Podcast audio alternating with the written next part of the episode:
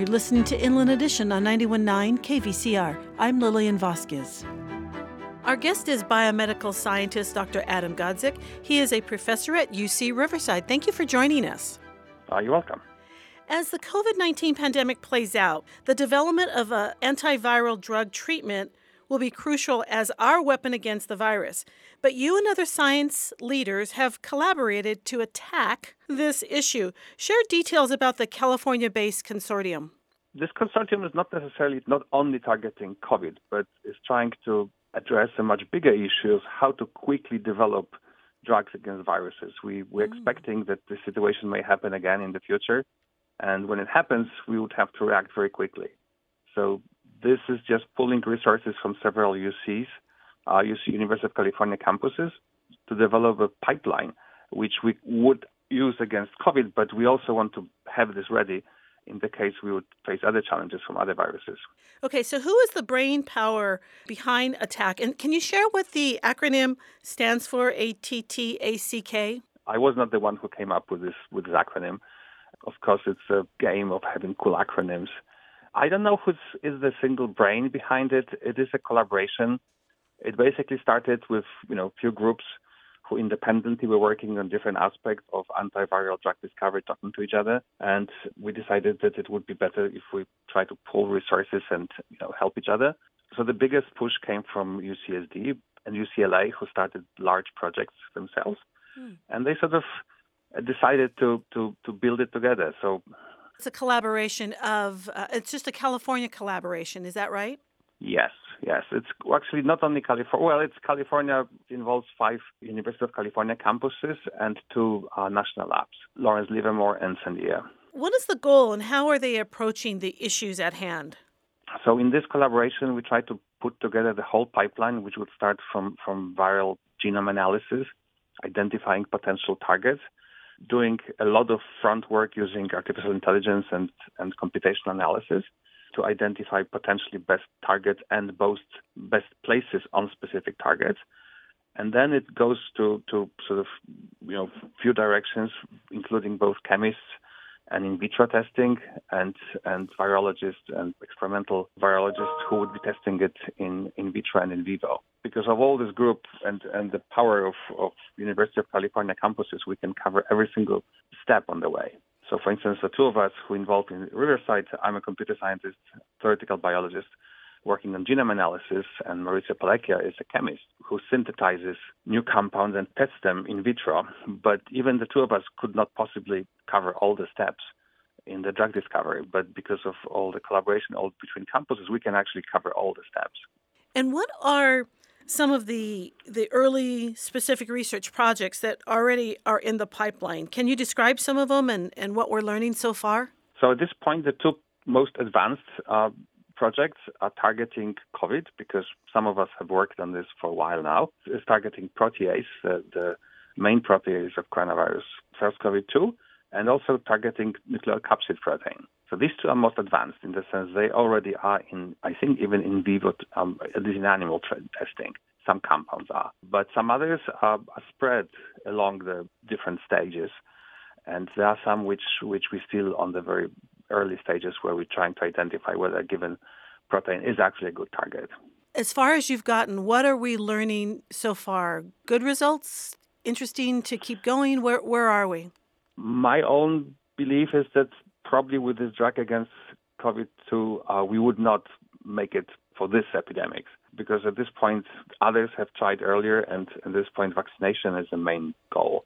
But I think that because everybody's expecting now that coronavirus would become endemic, and will be with us for a while, we definitely need multiple drugs. We know from experience from other viruses that viruses, especially as quickly evolving as this one, would quickly come up with mutations which which confer resistance. So so we have to use cocktails, multiple drugs against multiple targets. Mm. So I think we are a little bit behind of some of the so the um, you know there are two or three target drugs which are already on the edge of getting to the market. Time on you know on this is more in years. But I hope that down the road they would add to these cocktails, and especially that we're trying to attack multiple targets in, in coronavirus. They would add and become part of this kind of cocktails. What we're learning, I don't know, is a very vicious virus. It evolves extremely quickly. So it's part of my job to actually track to track these mutations and make sure that the drugs we're developing would not be immediately or easily hit, in, hit into, into resistance or hit with the resistance on the evolving virus. Let me reintroduce our guest is biomedical scientist Dr. Adam Godzik. He is with UC Riverside. So you've alluded to it twice. We've been living in this pandemic and some of us are hoping all of us are hoping for a way out of it. And twice you've said that this is going to become or maybe it sounds like this is going to become our way of life and that's why we have to have the weapons ready to battle it. So you anticipate another pandemic? No, I think. Well, again, this is not me. I'm not. Not. I'm, in this case, we're on the same boat. I'm not, you know, predicting future of this pandemic. It's not my my research area. Okay. But but we see that because it's so widespread, it's very un- unlikely to disappear. Mm-hmm. At the same time, we see with the latest variants that it's already getting less. You know, the outcomes are not as severe. Right. So it's much more likely eventually to evolve into something like like a much more serious flu, mm. where it will be coming up and down periodically, but would not disappear. And so your work with this consortium will allow the weapons, what we need to combat that, whatever is down the road. Yes, yes, exactly. Because I believe, but again, this is my belief based on reading literature, I, it's not my own research, that these waves would, you know, the current system of, of these horrible waves would, would slowly subside.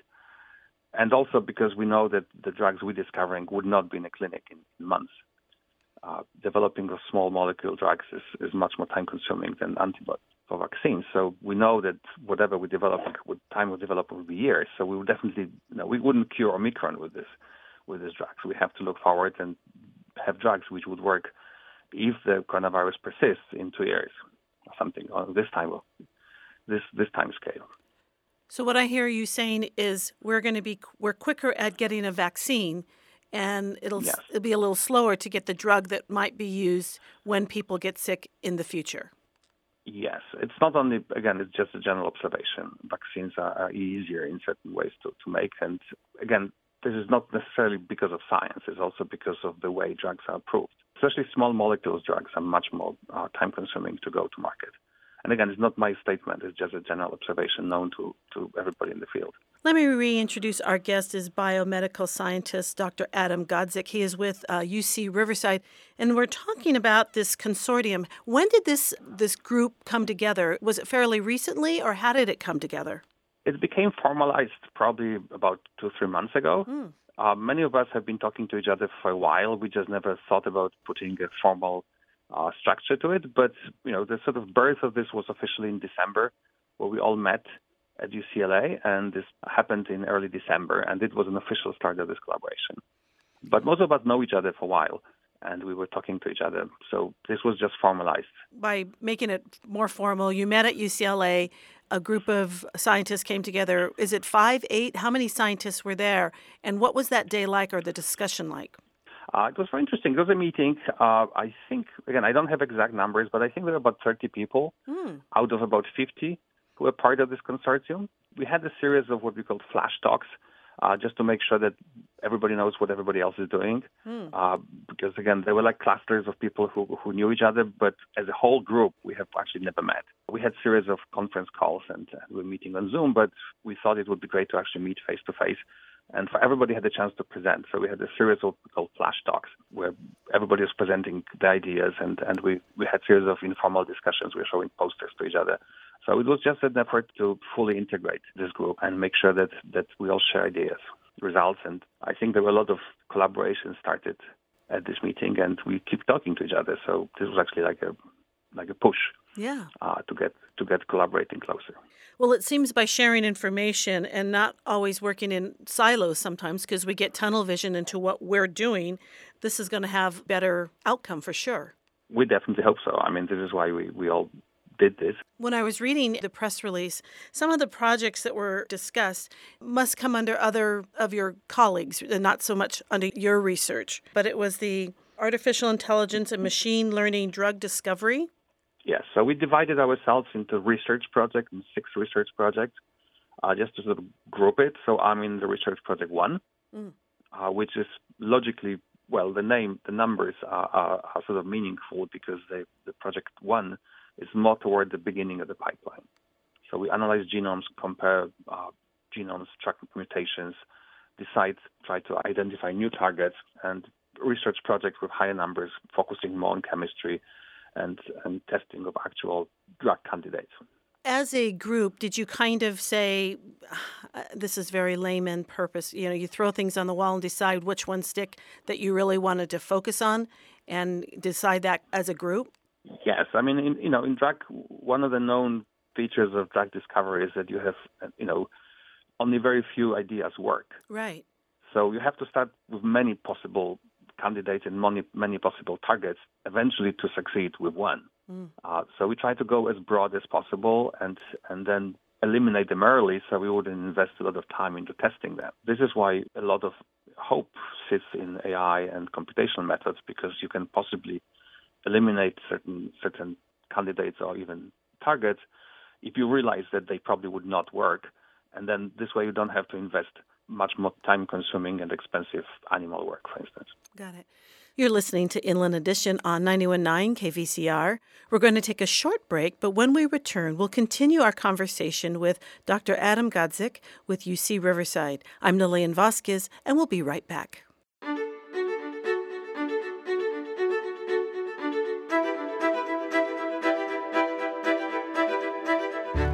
If you're just joining us, this is Inland Edition. I'm Lillian Vasquez, and our guest is biomedical scientist Dr. Adam Godzik with UC Riverside.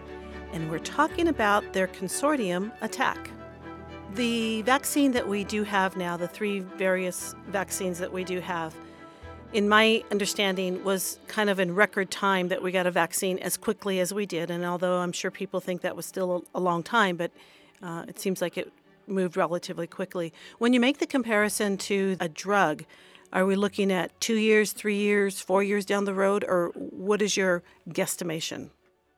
I think we're still moving exceptionally fast, mm-hmm. but even exceptionally fast, for especially for small molecule drugs, is much longer than for vaccines. Mm-hmm. I don't know what's the record in terms of coming from, from an idea of a drug to, to this drug going to market, but mm-hmm. my bet it would be it was on the order of 10 to 15 years. What we're trying to do is to make it shorter and go down to two, three years, wow. perhaps optimistically. Mm. But but I don't think it it still happened. So we we're still hoping for this kind of a breakthrough. I think this kind of drug. I understand there are two drugs now in the market, at least initially approved. They already have a quite um, you know remarkably short time to market, even that they were all started both started much earlier. So they were just adopted to cars to SARS-2. This would be from scratch. So again, we're hoping for record, but we know that this, even with this new sense of urgency, it still would be much longer than for vaccines. Right. So what the I think the key word there was you're starting from scratch. Where when they were working on the vaccine, COVID already COVID nineteen or all the different viruses already existed, so they'd already been doing science and study, and they just sped up the process for the vaccine. But you just said you're mm. kind of starting from scratch. So well, with vaccine, I mean, there are two different things here. With vaccines, they started from scratch in the sense that this vaccine against SARS-CoV-2, which was a new virus. But we just were very lucky that they developed this RNA technology, so the platform was ready, right? Okay. Uh, with drugs, uh, a lot of efforts. You know, I think as I as I understand the current the two drugs on the market, one was repurposed from flu, and one has its roots in SARS, the original SARS from, from what it was 12 years ago. Uh, there were some efforts on drug discovery started then, which were then abandoned because SARS disappeared, mm. and everybody thought it would never come back. Mm. But because they are homologous, they are similar to each other. Some of this, uh, when the new new SARS arrived, some of these old projects have been sort of dusted off, and and could be started earlier because some of the preliminary work was done. And at this point, how do you feel moving forward? The group has come together, you have started your study, your thought process, and what do you see for the future for all? To me, it was a you know enormous adventure because I'm a, I'm a theoretical biologist. I well, it's a long story, but at least in my main act, research activity, I have never actually was involved in drug discovery. Mm-hmm. What I thought, my research is more conceptual, understanding how viruses evolve identifying new strains in viruses. But but then suddenly I realized that this has real application in, in real drug discovery, very practical problem. so it enjoyed, you know, it, it was great to talk to my colleagues who, who are involved in more transitional research closer to the, to the clinic and realize that, yes, there is actually a, a full range of questions and we can help each other. Uh, so I'm enjoying this this more practical aspects or potentially more practical aspects of my research. And again, the two groups in, in Riverside are sit, sitting in the different stages in this discovery. Uh, so I think this was, for me, the biggest positive feeling from this meeting and, and why I think is a great great idea. I hope it will also be, be successful in terms of, of you know, deliverables you know, to the public in terms of drugs, which will be eventually discovered. Are you also in the classroom? Uh, maybe not right now, but do you have students? Do you teach in the classroom as well? Yes, we both we are both at School of Medicine, or UC, UC Riverside School of Medicine. So we both teach. And what do you teach based on this to your students? What do you what are you sharing with your students at this point? What are they going to leave with based on your knowledge of where you are in this project? Well, this project is not directly related to what we teach. Okay. This is what, what I teach. Mm-hmm. Uh, we're teaching we're teaching medical students who who you know are taught to to be physicians uh, most of these discoveries, these early stages, happen not in hospitals but in research labs. Right. Uh, but but for instance, I teach epidemiology, mm-hmm. so it, it, it, feels very interesting to teach epidemiology in the middle of the largest pandemic in last century. Mm-hmm. Uh, I started teaching. I'm not the you know I moved to university to UCR three years ago. I was not teaching before. I was in a, in a research institute, and my first class, I, I spent the full one lecture trying to convince medical students that, that practice, practicing physicians should know about epidemiology and how important it is for medicine. Mm-hmm. I don't have to do it anymore. they are surrounded by by epidemics and you know all discussions which before were very very esoteric. I mean, my first lecture, I, when I was talking about modeling and predicting epidemics, everybody said, "What what, is it?" all the, the nomenclature was completely foreign to everybody. Now I, I just have to, you know, I can, they all know all the nomenclature. This is around us. We, we read about it. You don't have to explain why it's important anymore. So it was quite fun. Uh, but it's not directly related to this because it's more like epidemics. I think what Maurizio Pellecchia is, is, is teaching in pharmacology is perhaps more more direct to this. But again, in medical classes we teach, we teach more about existing drugs. It's not so much medical students are typically not taught too much about how drugs are being developed. It's a more specialized job, which usually comes later. In you know, you have to specialize in it, and it's sort of collaboration between physicians and, and research scientists. But it does sound the students are getting a little more well-rounded um, information yes, as they I, go on to their career. Yes, definitely. I try to sneak in a few slides for every uh, in my every lecture saying, well, you have to understand the basics. But when nobody's looking, I'm sneaking in a few lectures, a few slides about COVID because it's really, first of all, I anticipate them, them being medical students also being asked by others. Uh, so it's important to, to make sure that they understand all the issues with modeling and, and epidemiology. But also, it's sort of hard, you know, it's it's rare that you teach something which is at the same time on the headlines of yeah. all national So it's it was definitely quite an adventure in this in this context. Ah, well, very but good. yes, it's very much tied to teaching. We also have a lot of interest from from undergraduate and graduate students. Uh, so we have a lot of interns or people who are trying to help us a bit day to day research. So definitely, you don't have to explain what epidemiology is anymore. Yeah, it's pretty much out there, isn't it? So thank you very much for your time. It was great learning a little bit more of your collaboration and hopefully where the drugs might be in the very near future. Okay, thanks very much. To find the article that inspired our conversation today, you can simply follow the link we have on the Inland Edition program page at kvcrnews.org slash inland edition.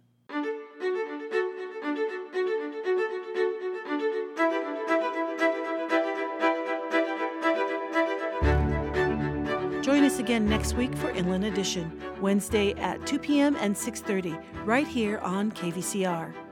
To hear this episode and past shows, visit our website at kvcrnews.org/slash Inland Edition. You can also listen to Inland Edition on iTunes, Spotify, Apple, and Google Podcasts, or search for Inland Edition on your favorite streaming service. Inland Edition is a production of KVCR News. Support for this production, including writing and editing, comes from Rick Dulock, Sharina Wad, and David Fleming. And we get technical website and social media support from Tim Steidel, Sean Houlihan, and Natasha Coles. I'm Lillian Vasquez. Thanks for listening, and bye for now.